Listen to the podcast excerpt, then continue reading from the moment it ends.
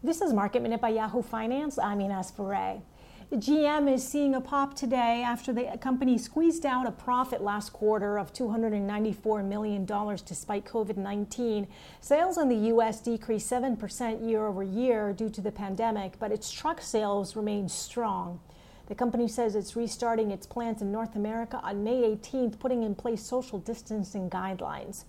NIO, the Chinese electric car maker, stock is soaring today after reporting its April deliveries up 181% year over year. That's more than 3,100 vehicles that was delivered in April. The company was also upgraded to be at B of A to a buy from neutral.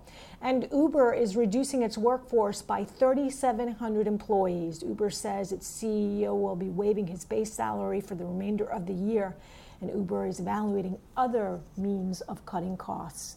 For more Market Minute news, head to yahoofinance.com.